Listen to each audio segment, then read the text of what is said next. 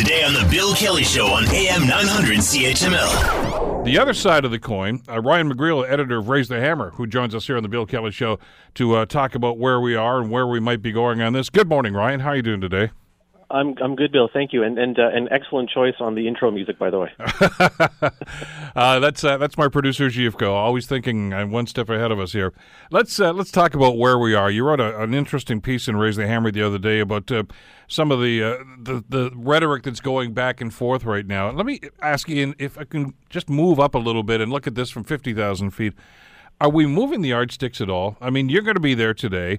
Uh, CHML's Ken Mann is going to be there today. Ken's used to marathons. That's why we sent him down there today. But uh, are, are, we going to hear anything that we haven't heard before? Are, is anybody going to change their minds on this issue? Uh, do you mean around the council table? Yeah. Uh, I hope a few councillors will make up their minds. Um, you know, because uh, there's, I mean, this is a, a project that has had uh, unanimous or near unanimous support consistently over and over again since 2007, 2008. Suddenly, when success is actually in our grasp, we're getting a lot of the kinds of um, misgivings and second thoughts and cold feet and anxieties that any big important decision is going to generate. And this is no different. I mean, it's, it's not it's not bizarre that people are suddenly scared and nervous about making a big decision. The important thing for council is to take a deep breath, remember why they've been voting for it all along. Remember the arguments in, for, in favor of it haven't changed. And the arguments against it, no new arguments or new evidence has come up to undermine or undercut any of the reasons they've been supporting it all along.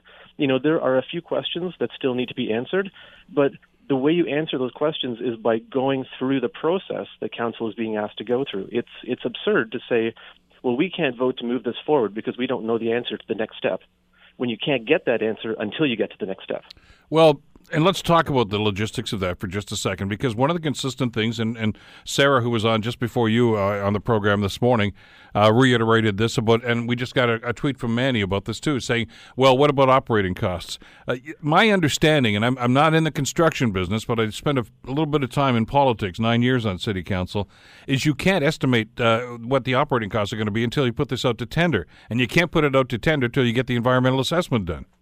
You're absolutely right, Bill. And so we can't get an exact number for what the operating costs are going to be, but we can get a pretty good idea for the the range of costs that we're going to be dealing with. You know, and one of the ways we can do that is we can look at similar LRT systems that have recently been signed that have a similar kind of, of uh, operating cost uh, structure that Hamilton's going to have.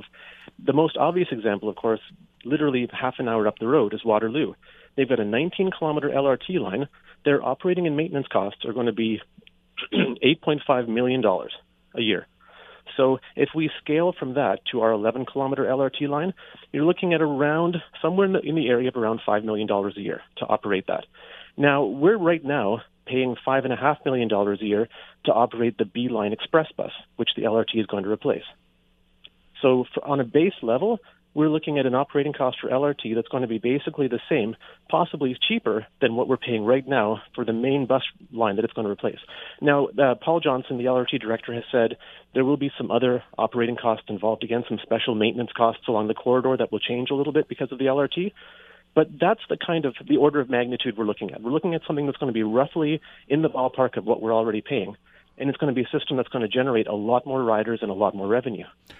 I had uh, on the program yesterday uh, the regional chair, of course, from Waterloo, Ken Seiling, was here, and along with Tom Galloway, one of the councillors who has been uh, riding herd on the uh, the LRT file up in, in Waterloo region, and they they basically said what you've just said, and they, they gave us a hard and fast number about what their operating costs were. But we have to again remind our listeners that they're already near the end of their process, but they didn't know that uh, until they went out to tender. And of course, then they could sit down and crunch some numbers. Why aren't those numbers resonating? Why do people still say, well, that's not good enough for me? That's a really good question. I, I, wish I had a better answer for you. I think part of it is that you have people who are opposed to this project who are basically latching on to every single uncertainty and kind of squeezing it for all of its worth. It's it's fear mongering, right? So they're they're trying to make people scared about that unknown and so you kind of maximize the the fear factor. Another part of it is that there's a there's a kind of a mentality in Hamilton, excuse me, that I've noticed over the years where we seem to feel like the the rules that apply in other cities for how cities operate somehow wouldn't work here. You know, you heard about it with the Cannon Cycle Track. Well, people won't actually use it. Well, in fact, they are using it. A staff report just came out finding that ridership has increased dramatically and it came in, you know, three hundred thousand dollars under budget. Well, if we build a bike share, nobody will use it. Well, our bike share ridership is through the roof. We've got 12, 13,000 members. Again and again, we think that things that work in other places aren't going to work here, and then when they do work here, you know, we're we're confused and surprised by it. This is the exact same kind of situation. This is how these things work in a variety of urban contexts, including cities that are a lot like Hamilton. There's no reason to think it won't work the same way here you have to, and again, look at what's gone on with the history of, of rapid transit or, or, light rail transit, any one of these things. And I, I happen to be in Calgary, Ryan, back in the early 1980s, because a lot of people point to that city and say, well, look at their system. Why can't we do something like that? Uh, when I was there, and I think it was 1981, uh, it the, the the right first of all it was elevated, but secondly it only ran through the downtown core. I mean, it was very short. You can't build a you know a 25 or 30 kilometer trail like this in, in in a matter of a couple of years. It takes time. There are add-ons to it, as they do with subway systems in other cities and everything else. It just seems that for many people that are expressing opposition here, it's all or nothing at all. Well, and and that of course is is a, an easy way to ensure that a project never goes forward is no matter what you get, insist that it's not enough. Uh, you know, I, for example, you know, we're we're getting um, LRT on in the first phase from McMaster to Queenston Traffic Circle, and some people are saying, you know what, this should go all the way to Eastgate Square. I agree 100%. I, I agree enthusiastically with that. But the province is not going to agree to fund an extension to Eastgate if we can't even get, you know, our heads out of our butts in order to complete this first phase that's going to Queenston. That's just it's not realistic. It's not how politics works. They're waiting to see if we can take, you know, have enough leadership to accept full capital funding. If we can't even do that, we're never going to get that extension to Eastgate. Well, and there's always this propensity on some people's part anyway, Ryan, uh, no matter what the project, to look at something shiny and, and brand new someplace else and say, why can't we do this? And you heard this, uh, I certainly did, through the stadium debate some years ago. Why can't we build a stadium like the, the one they have in Winnipeg? And, and the short answer is it costs twice as much money. Do you want to pay that? You, you're willing to pon- no no but well you get what you pay for you know for the money we had that's the stadium we built and i'm quite happy with the one we've got here by the way, oh, as, yeah. a, as, a, quick postscript to that, uh, the Winnipeg Stadium, which was uh, so grand, they're, they're, just spending $21 million on repairs to that one, too. So we're not alone. Which which tells sure. us that, you know, uh, uh, to your point, we got to get out of this idea that this is a Hamilton centric problem. Transportation is is a in this case a provincial problem. I, I, I would like to expand the decision and and actually the debate to make this a national problem too, because every city's going through this right now.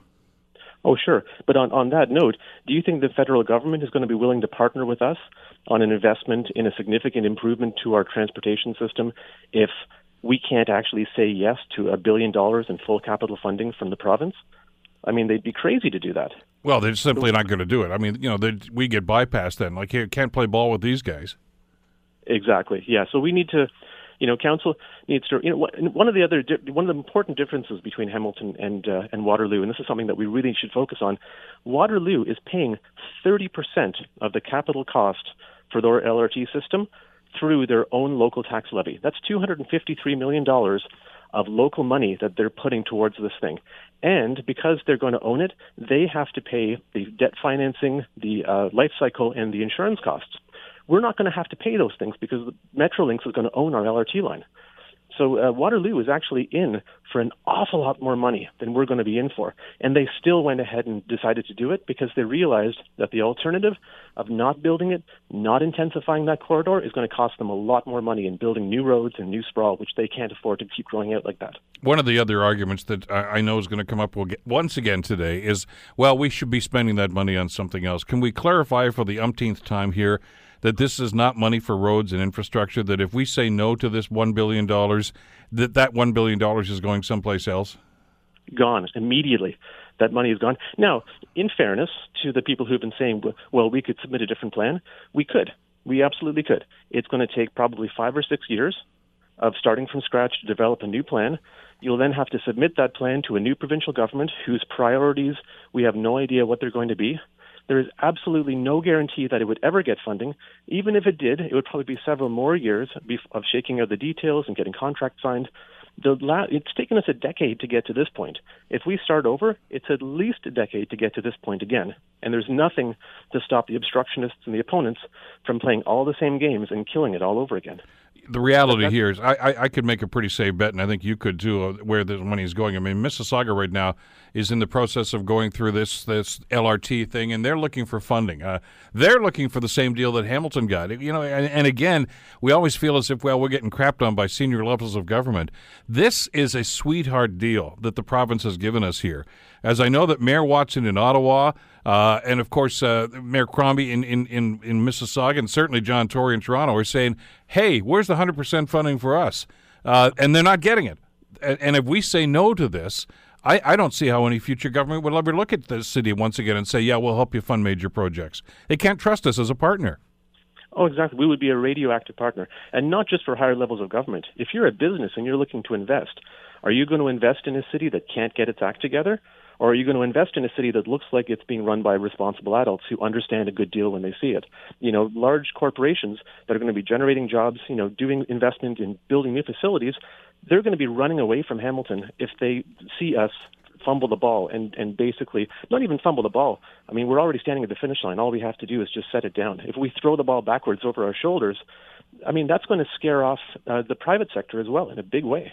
To that point, one of the other elements that you have been talking about, Keanin Loomis has been talking about, Mayor Eisenberger has been talking about, and Councillor Ferguson, uh, my councillor up in Ancaster, who's a, an advocate for the LRT program, is the economic development aspect, and and it is usually dismissed out of hand by the the opponents of the project, who simply say that's not going to happen. Now, I, am not looking at this with rose-colored glasses, Ryan. I I don't think that there's going to be massive economic upburst all the way along the line. I just don't think that's going to happen. But I think there's significant possibilities for a lot of it in key areas. Uh, yet that doesn't seem to be part of the debate. They don't seem to want to talk about that. No, and it, again, it's that it's sort of you know if if we don't know what the cost is going to be, we assume it'll be as high as possible. If we don't exactly know what the benefit's going to be, we assume it'll be as low as possible. Be, there'll be no benefit, right? I mean, developers are already saying loud and clear publicly in Hamilton, if it wasn't for the LRT, this project wasn't going to go ahead. I mean, we're hearing that right now for projects that are already on the go. You go to Waterloo, and it's well over a billion dollars of new development that's happened right along the LRT corridor. These are projects that were not going ahead. And if you look back at five years before the LRT project started, the development rate was much lower. I mean, this is, you know, no one can say there's going to be precisely this much new development, but we know it's going to be big. I mean, it's going to take time, you know, and it'll start in the downtown core and it'll gradually move farther east and west. But we're looking at tens, hundreds of millions of dollars in new tax assessments over the next 25 years that we're going to say we're going to walk away from. We're going to leave on the table if we turn this down. Which I, I think underscores the point that you've been talking about, and, and Keanin Loomis and others. What's the cost of not doing this? Uh, instead of uh, you know focusing and saying, well, we don't know every penny of, of the cost of, of maintaining this project or the upkeep on this project. Uh, what's the cost if we don't do this? What what kind of damage does this do to our economic future that has been actually on on pretty much of an upswing over the last eight or ten years? It has been, but you know, one of the problems is that structurally, the city still doesn't have its finances in order. You know, every year we have you know close to two hundred million dollars in necessary infrastructure replacement, which we defer because we can't afford to do it. And a big part of that is the way the city has been developing for the past 50 years. It's all been very uh, low, in- low density, low intensity, high infrastructural intensity, right? So we're building lots of roads, we're laying miles and miles of water and sewer lines that we have to maintain. We're you know having to provide police and fire service and waste collection and all of these services in a very spread out geographic area. It turns out that it's it's unaffordable to keep doing that. The only way we can continue to pay for the infrastructure that we have is if we start making much more effective use of infrastructure through the downtown corridor, start increasing the density, increasing the tax assessment, and that will help to pay for the whole city. Let me ask you something about, about strategy here. And and I know you've written extensively about this for well, I guess really for almost ten years now. That this project has been talked about, uh, written about, uh, you know, vocalized and dragged through the mud and, and elevated to the highest heights. I mean, we've gone through just about every machination you could possibly be here. But for those who support the project and continue to support the project, have they done a good enough job of selling this to the public, or did they just naturally assume that this was such a great idea that the public would gravitate toward it? It's It's a it's a tough question. Uh, it's a fair question. I don't know if it's one that I can be entirely objective about because as one of the people who's been trying to sell this project, uh, I certainly wish that I could have done more along the way. I wish I could have heard more from our political leaders. Uh, I wish we could have heard more from Metrolinx. I wish our councillors who have been voting for this were willing to go beyond just voting for it and actually going out and championing it with their constituents. And I want to be fair. Some councillors have absolutely been doing that. You mentioned Councillor Ferguson earlier on, and I think he has been just a really inspiring ambassador for this project because it's not going to go into his ward.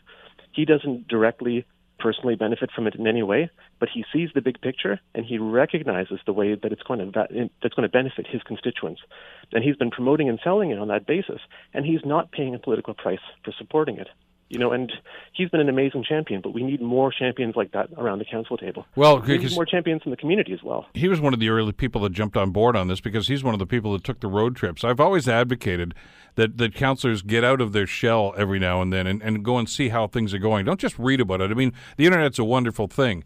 But, but there are so many councillors here who just don't partake in any of those planning conferences or any of these other things that have gone on. And as a result, they, they're very insular when it comes to these things. So they, they, they look at these things in the abstract. But Councillor Ferguson and, and Councillor Powers, Russ Powers from Dundas at the time, and, and a couple of others actually made those road trips to all these other cities that we've talked about. And it wasn't just, well, won't be neat if this. They saw that in, ap- in, in, in, in application. They've seen what it does, they've seen the economic development of this. Uh, and I think that changes people's opinions. Absolutely, it does. Yeah, and you know, and we have a wonderful example. We just have to drive to Waterloo and see what is happening there. You know, look at all the new developments. Look at the new, you know, the tower cranes going up. Look at the applications coming through the pipeline. Um, for that matter, right here in Hamilton, you know, uh, I mean, we're hearing from the planning department that there are applications coming through the pipeline right now that are citing LRT as one of the clinching factors you know the the evidence is there if you're willing to have an open mind about it. And uh, and we we really need our councillors just to have a little bit of courage and and a little bit of of uh, a belief in the possibility of this thing in order to move it forward. We're never going to have all of the answers for a project this big until it's done. But we know we have enough information that we know that the risk of turning it down is much higher than the risk of saying yes what do you expect is going to happen today? My my gut is that they are not even going to vote on this thing. They're probably going to kick it down the road. But time's running out. I mean, we're hearing from staff that this pretty much has to be decided. I'm talking about the environmental assessment aspect sometime by, before the end of the month.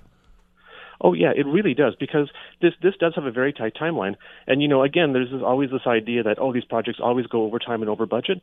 Well, this project is on time and on budget you know, and if, if that comes into jeopardy, it's going to be because of political interference, not because of bureaucratic ineptitude. And so, this is council is this is their moment. This is their moment to define their legacy for their entire political careers.